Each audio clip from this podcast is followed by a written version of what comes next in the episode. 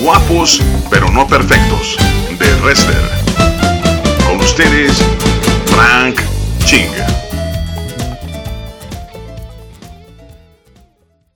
Y en Lucas capítulo 11, versos 24 al 26, habla de un momento muy importante que el Señor Jesús nos advierte acerca de los espíritus. Este tema se llama la casona y tiene que ver, le puse así la casona porque eh, cuando usted, eh, algunas personas que tienen casas, pues tienen que contratar la renta normalmente, pero cuando no la rentan, pues tienen que estarle dando mantenimiento a esa casa. Y cuando la casa no se le da el debido mantenimiento, llegan o no se le da la debida atención, llegan algunos sinvergüenzas y se infiltran en la casa. ¿Se ha notado eso? Que se infiltran en la casa y hoy en día pues se roban hasta eh, las tazas del baño, las puertas, incluso hasta las tuberías y hasta, los, hasta las conexiones de luz, que yo no sé para qué las quieran, pero hay gente pues que se ve la oportunidad de meterse en una casa vacía y hacerle un daño. En Lucas capítulo 11, versos 24 al 26, nuestro Jesús advierte de estas cosas y dice, cuando el espíritu inmundo sale del hombre, anda por lugares secos buscando reposo y no hallándole, dice, volveré a mi casa de donde salí y cuando llega, la haya barrida y adornada, entonces va y toma otros siete espíritus peores que él y entrados moran allí y el postrer estado de aquel hombre viene a ser peor que el primero. Fíjate qué fuerte que en, una, en un matrimonio, eh, originalmente Jesús viene, transforma mi corazón y transforma nuestra familia, nuestro matrimonio, pero qué triste es que vengan espíritus a una casa y que cuando estaban en una condición, Dios los lleva a otra condición, una condición de restauración, pero sucede que llegamos a olvidar la casa y resulta que dice la Biblia que el espíritu que una vez Jesús lanzó de tu casa regrese con siete espíritus mucho peores. Eh, la gama de espíritus diabólicos pues seguramente deben de ser terribles, ¿no? Eh, espíritus asesinos, homicidas, de narcotráfico, de hechicería, de brujería, de maldición, de, orgullo, de soberbia, muchos espíritus hay, seguramente la gama terrible de la imaginación diabólica y, y de las tinieblas puede haber, pero hay unos espíritus que yo quiero compartir en este tiempo que son tan fáciles de alojar, tan eh, sencillos de meter en la casa y que nuestra casa se carcoma y sea fácilmente robada. Miren, en Génesis capítulo 3, habla acerca de esos espíritus cuando uno tiene contacto con el enemigo. En Génesis capítulo 3 dice, pero la serpiente era astuta, más que todos los animales del campo que Jehová Dios había hecho, la cual dijo a la mujer, estamos en el capítulo 3, verso 1, con que Dios os has dicho, no comáis de todo árbol del huerto. Y la mujer respondió a la serpiente, del fruto de los árboles del huerto podemos comer, pero el fruto del árbol que está en medio del huerto, dijo Dios, no comeréis de él ni le, toca, ni le tocaréis para que no muráis. Entonces la serpiente dijo a la mujer, no moriréis. Cuando en nuestra familia, en nuestra casa, le permitimos la entrada a esos espíritus de las tinieblas, hay un espíritu de las tinieblas que causa mucho daño y es el espíritu que afectó en este momento y le dijo, Dios te dijo esto, pero yo te digo que no vas a morir. El espíritu que golpea a muchas familias, un espíritu que golpea de una manera terrible a los matrimonios hoy en día es el espíritu de la duda. El espíritu de la duda. Es tan fácil dudar de Dios. Es tan fácil escuchamos, cantamos alabanzas, tenemos fe en Dios, tenemos confianza en Dios, pero es tan difícil muchas veces eh, confiar en la palabra de bendición que ha sido dada para tu familia. Hay quien ve las, las promesas de Dios muy alejadas de su vida, confía en Dios, sabe de la promesa, pero duda que esa palabra realmente se cumpla en su vida, en su familia. Hay un espíritu de duda. Y cuando hay un espíritu de duda en tu corazón, en tu vida, entonces resulta que no logras, no, logra Dios establecer su reino en tu vida, en tu corazón, porque nosotros dudamos de la bendición. Nosotros dudamos de la restauración. Nosotros dudamos que Dios tiene algo preparado para nosotros. Se oye tan bonito esa frase, ¿no? Dios tiene algo preparado para ti, algo preparado para tu generación, algo preparado para tu vida. Y uno dice amén y lo canta, pero uno no camina bajo esa dirección porque cuando llegas a tu casa, porque cuando encuentras las circunstancias difíciles, entonces dices, no es posible, no es posible que mi viejo cambie. No es posible que mi esposa cambie. No es posible que el ambiente de la casa cambie. Y entonces estás metido en una duda. Crees en Dios, crees en su palabra de una manera mediana, pero resulta que nos pasa como María y Marta. Jesús le dijo, yo quiero hacer un milagro en tu vida, María. Marta, perdón. Y Marta le dice, yo sé que va a resucitar mi hermano, hermano de Lázaro que había muerto. Yo sé que va a resucitar mi hermano en el postrero día. Y a veces nuestra fe, a veces nuestra confianza en Dios es para que cuando llegue, ahí cuando se cumpla, ahí cuando lleguen los años, ahí cuando se canse de pelear conmigo, ahí cuando los años vengan y, y él o ella aprenda. Pero la palabra de Jesús no es a la deriva, es una promesa que Dios va a cumplir. Dios va a cumplir las promesas que Él prometió en la palabra para tu vida. Dios va a cumplir las promesas que Dios te dio sobre tus hijos. Dios va a cumplir las promesas que Dios, que Dios ha dado para tu matrimonio. ¿Cuántos dicen amén? Y no están alejadas de ti, están cercanas a ti. Porque Jesús murió por nosotros. Porque no es lo que hayamos hecho, es lo que Cristo hizo en la cruz del Calvario que nos hace aptos y merecedores de bendiciones sobrenaturales sobre nuestros hijos. Y es posible.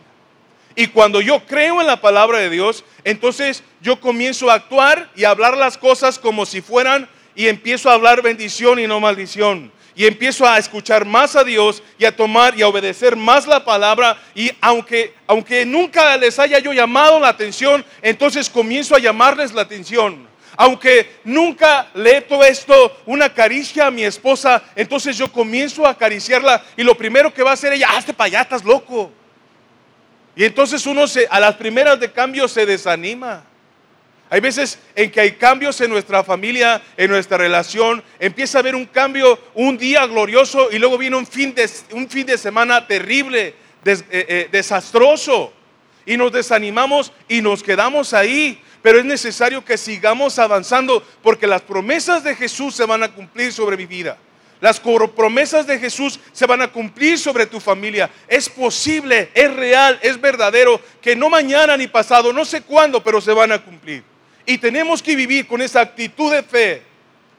Esa actitud de fe que Dios nos va a bendecir. Esa actitud de fe que en un día Dios va a responder.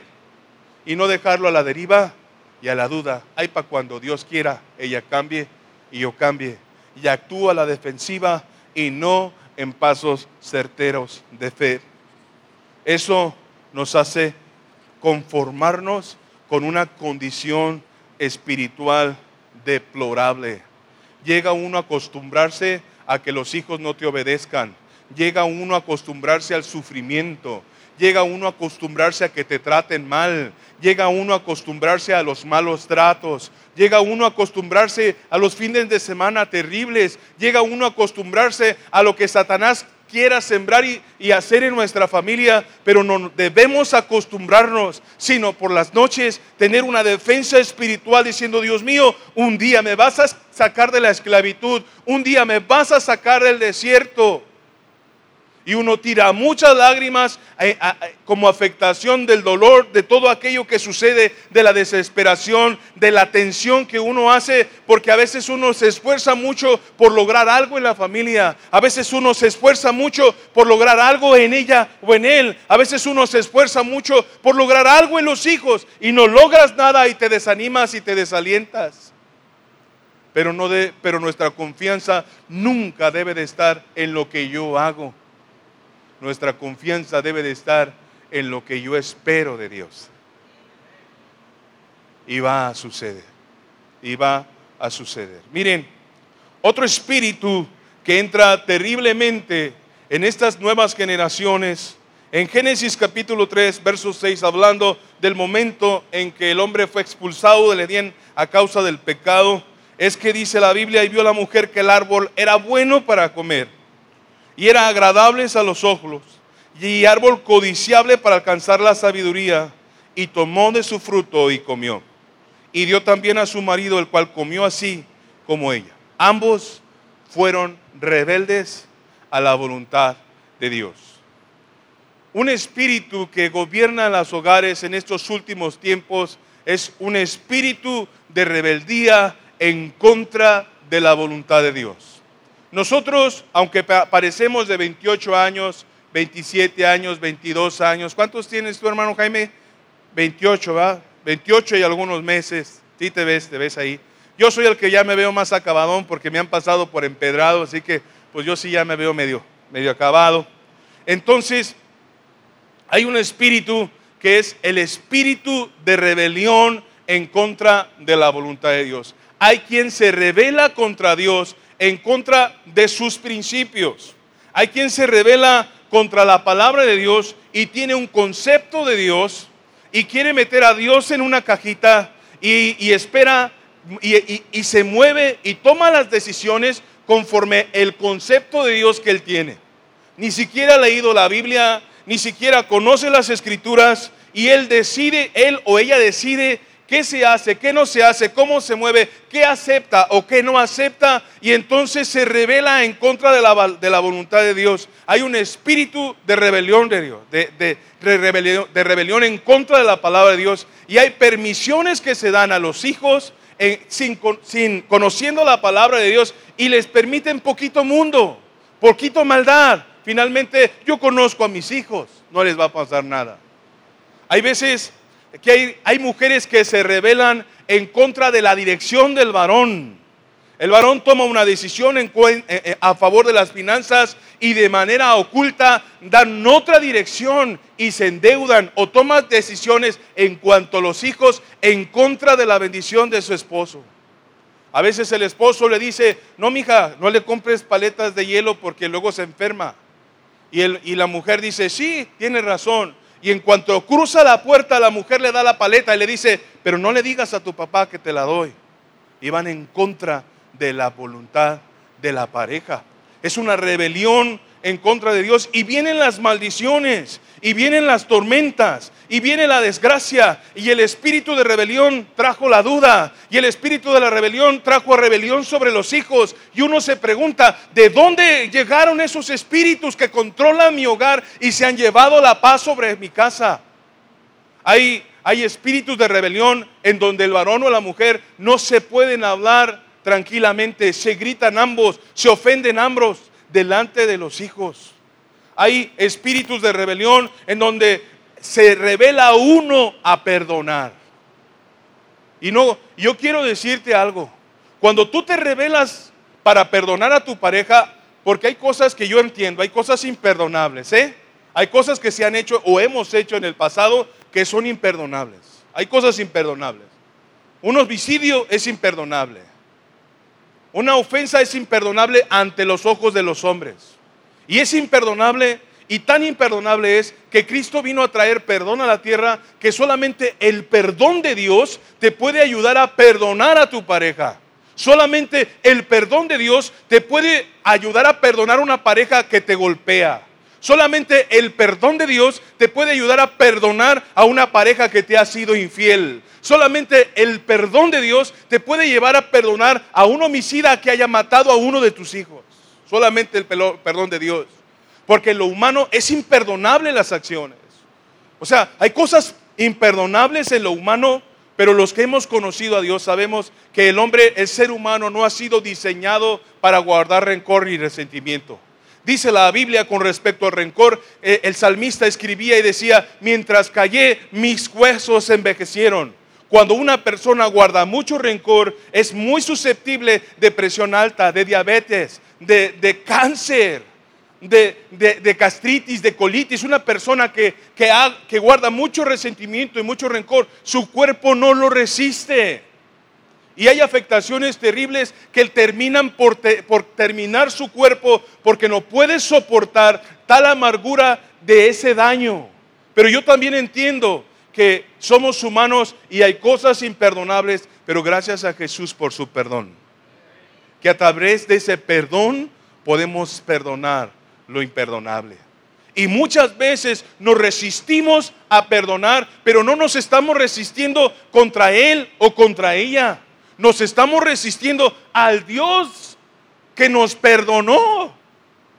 Yo le platicaba hace un tiempo a, una pareja y le decía, es curioso, el cristiano puede morir por la fe. Ah, pero no sea mi marido, porque no sea mi esposa, porque a él o a ella yo no le perdono, no se la paso.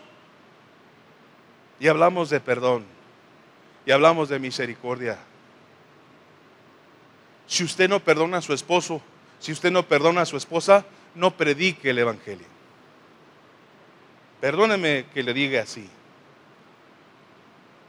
No estamos capacitados los que no podemos perdonar al prójimo de predicar el Evangelio que tiene que ver con el perdón de los pecados. Perdónenme. Si tú no puedes perdonar a tu pareja, no puedes hablar del Evangelio. No estás capacitado.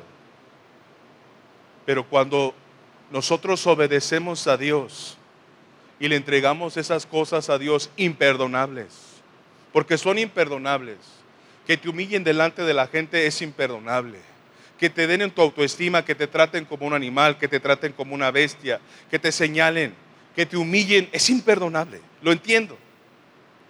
De lo que es, no es perdonable es que olvidemos el Evangelio de Jesús, que fortalece, que alienta, que da ánimo y que nos viste de perdón y hace todo, todo cosas buenas.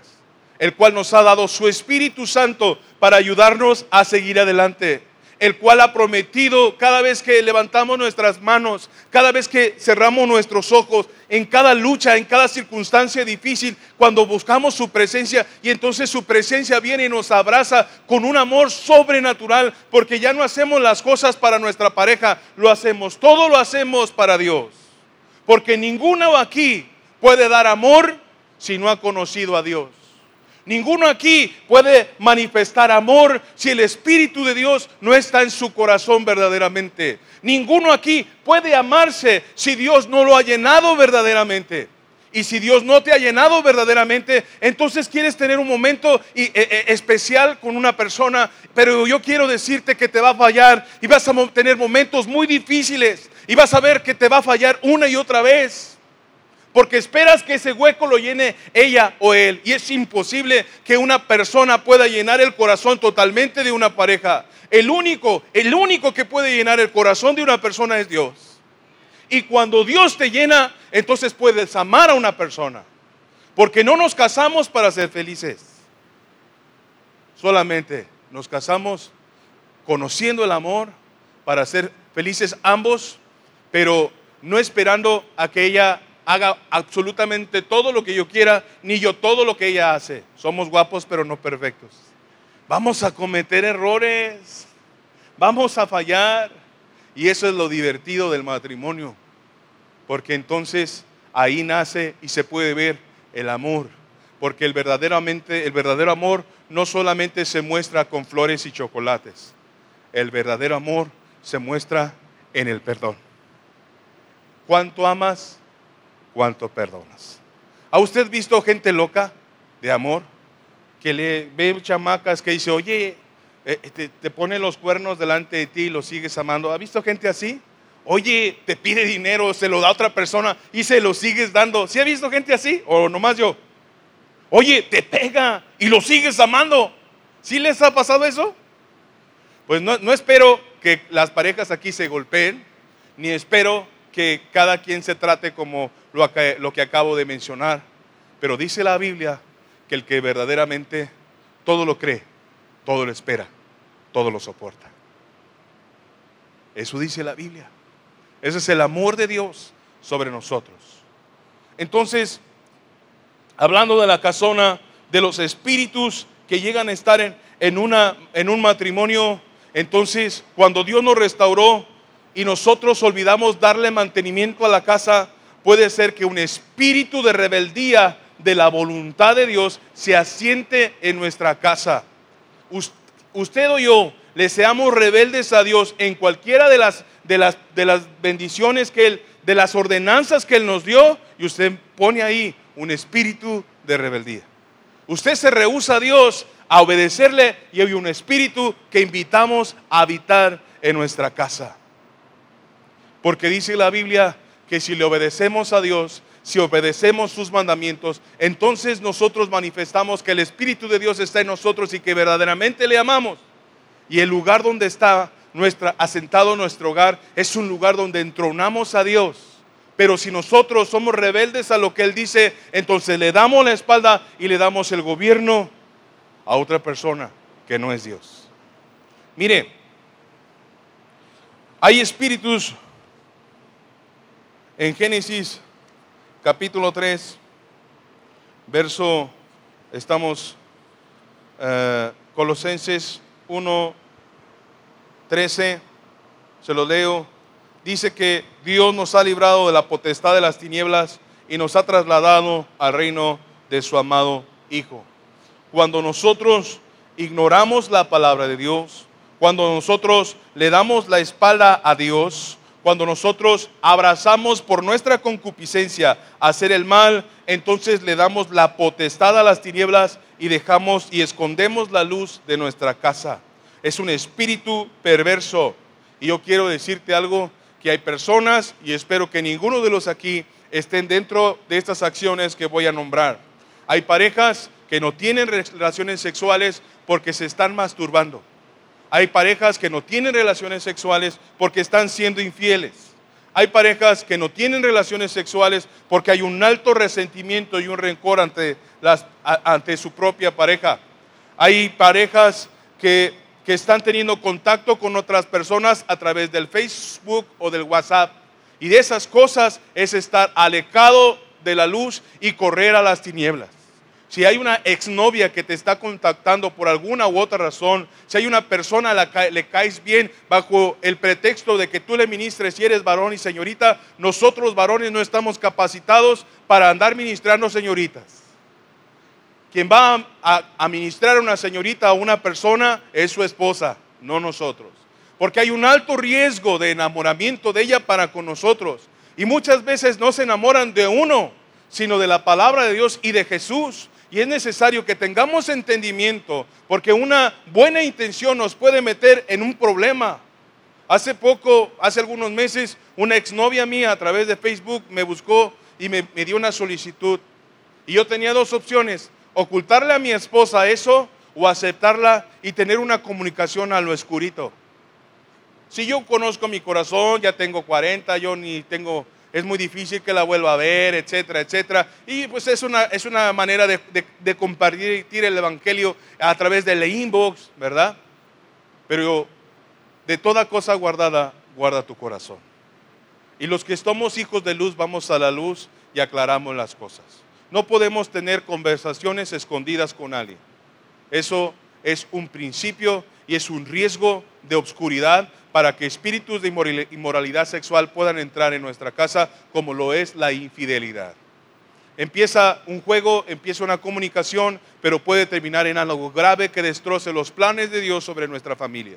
Y tenemos que tener cuidado los matrimonios de este instrumento que puede ser usado para bendición, pero también para maldición si no tenemos la confianza de podérselo externar a nuestra pareja.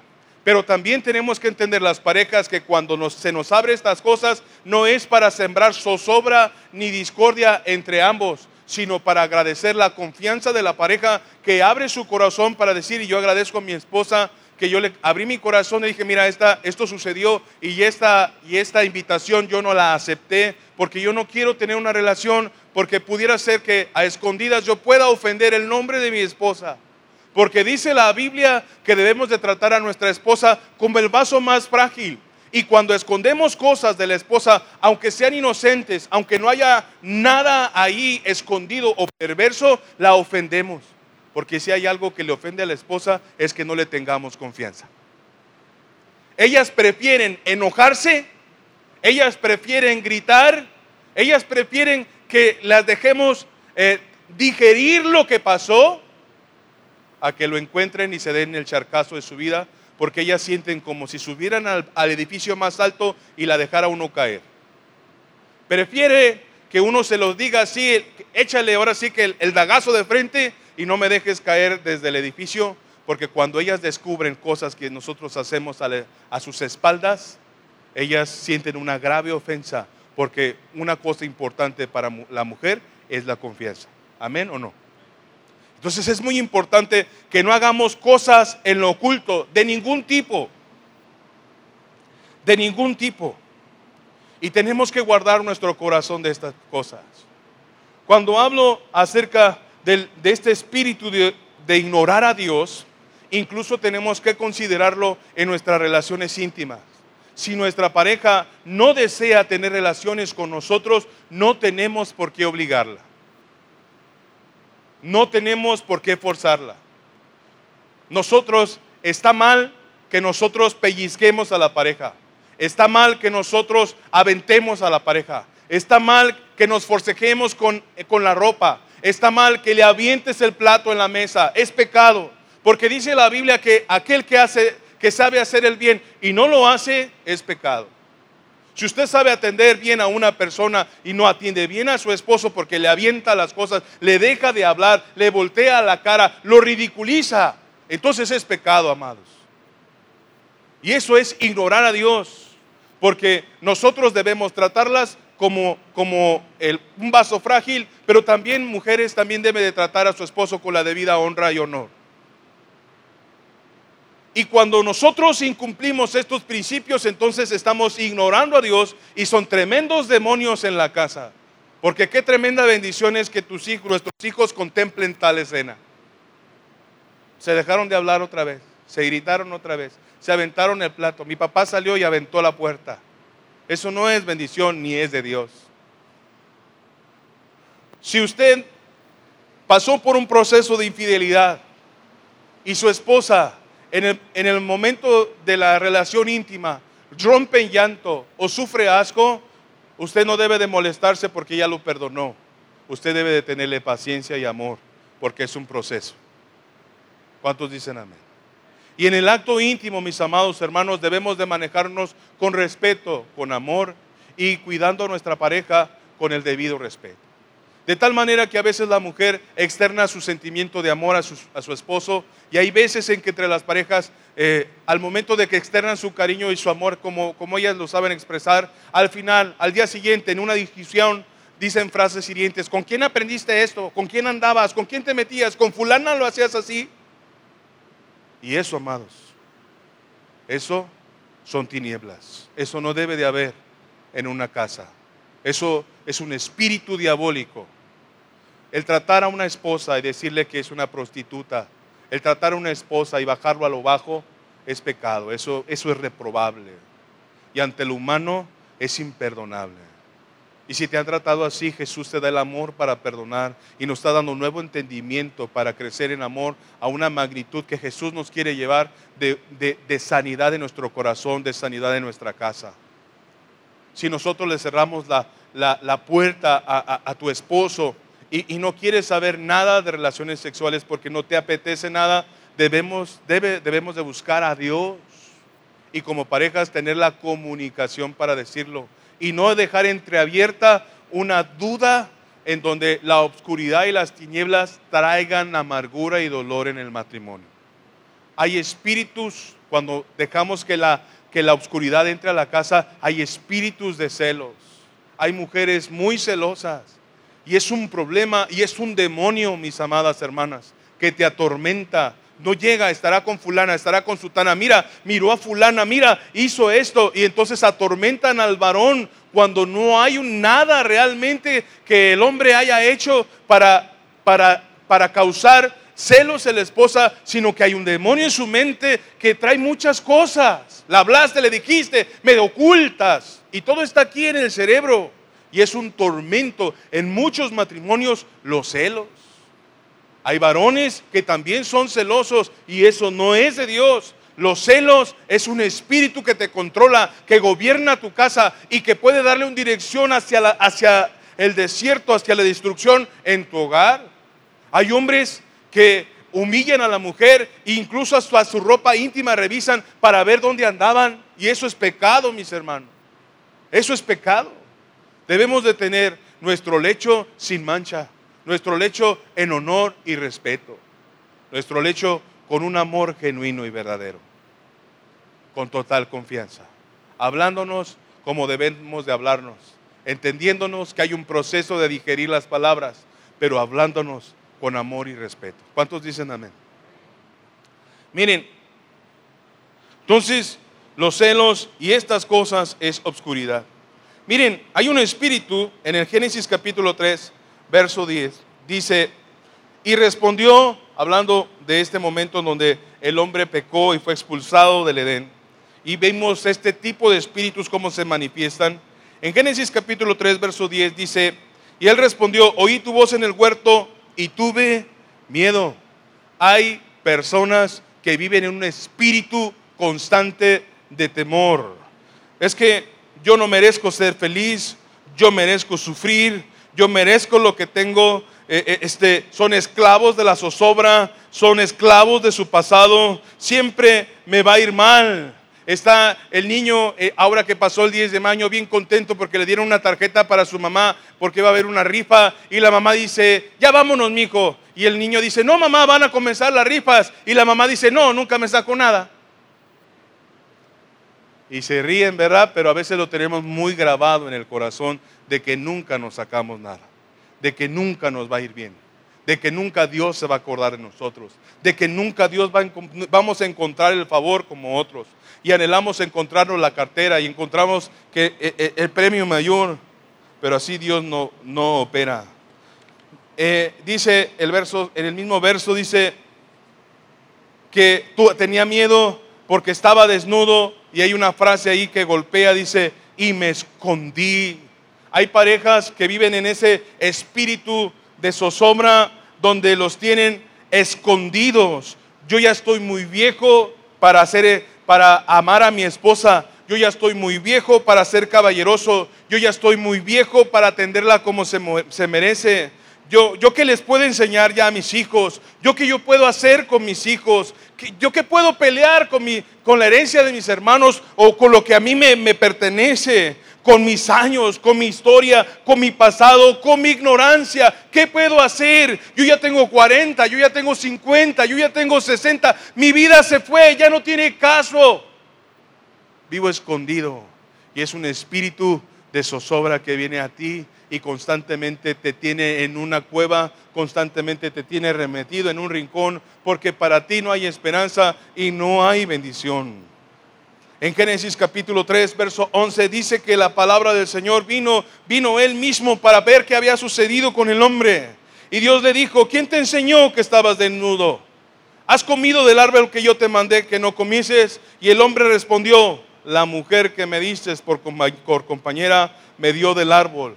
Hay parejas que viven en un espíritu de señalamiento. Todo sucede por tu culpa. Todo sucede por la culpa de mi suegro o mi suegra. Todo sucede, todo sucede por la culpa de tu hermano. Todo sucede por, por la culpa de la vida. Todo sucede por la culpa de Dios. Todo sucede. Todo lo que hay alrededor, nadie es culpable. Hay, hay una persona que es culpable. Toda nuestra desgracia hay alguien a quien culpar, menos a nosotros. Y es un espíritu de culpa y de señalamiento porque dice la Biblia que hay un acusador y ese acusador es el espíritu de Satanás. Y si constantemente nuestros argumentos para ver cuál es lo que está sucediendo en la casa hay un culpable menos nosotros, entonces hay un espíritu de señalamiento en nuestra casa que nos está robando la paz y la bendición. En Génesis capítulo 3, verso 13 continúa diciendo, entonces Jehová dijo a la mujer, ¿qué es eso lo que has hecho mujer? Y dijo la mujer, la serpiente me engañó Jesús y comí. Hay un espíritu de justificación. Me corrieron porque mi trabajo, mi jefe es, malo. Eh, se me olvidaron las cosas porque tú no me las anotaste. Eh, no estudié porque éramos tan pobres y siempre hay una justificación para no hacerlo. Mire, y con esto termino. Dice la Biblia en el Génesis capítulo 3, verso 1, dice, y Dios les dijo, ¿quién te enseñó que estabas desnudo? Hay un espíritu de miseria, hay un espíritu de pobreza, hay un espíritu de ah, un espíritu terrible en donde a las parejas, los matrimonios, las familias, Satanás las hace pensar que no tenemos nada delante de Dios. Y dice ahí con dolor, ¿quién te dijo a ti que tú estabas desnudo? ¿Quién te dijo a ti que esta es la clase de vida que yo diseñé para ti? ¿Quién te dijo a ti que en amargura, dolor y sufrimiento, en, temor, en, en señalamientos, yo te había diseñado a ti? ¿Quién te dijo a ti? Y yo quiero decirte a cada uno de los que estamos aquí, Dios nos diseñó con bendición. Dios nos diseñó con amor. Dios nos diseñó con honra, con honor. Y que todo el pasado Jesús lo ha escondido, lo ha ocultado en lo profundo del mar y que nadie tiene el derecho para señalar nuestro pasado. Que estamos aquí porque tenemos fe. ¿Cuántos tienen fe? Y no están desnudos. No están desnudos. Dice la Biblia que cuando llegó el hijo pródigo, lo primero que hizo el padre es ponerle anillo y cambiarle las vestiduras. Y lo que Dios te ha dado para tu vida es vestidura y es un anillo de honra y de honor porque tú tienes derecho a las bendiciones de Dios. Espíritu de Dios, que en toda la creación paseas en esplendor.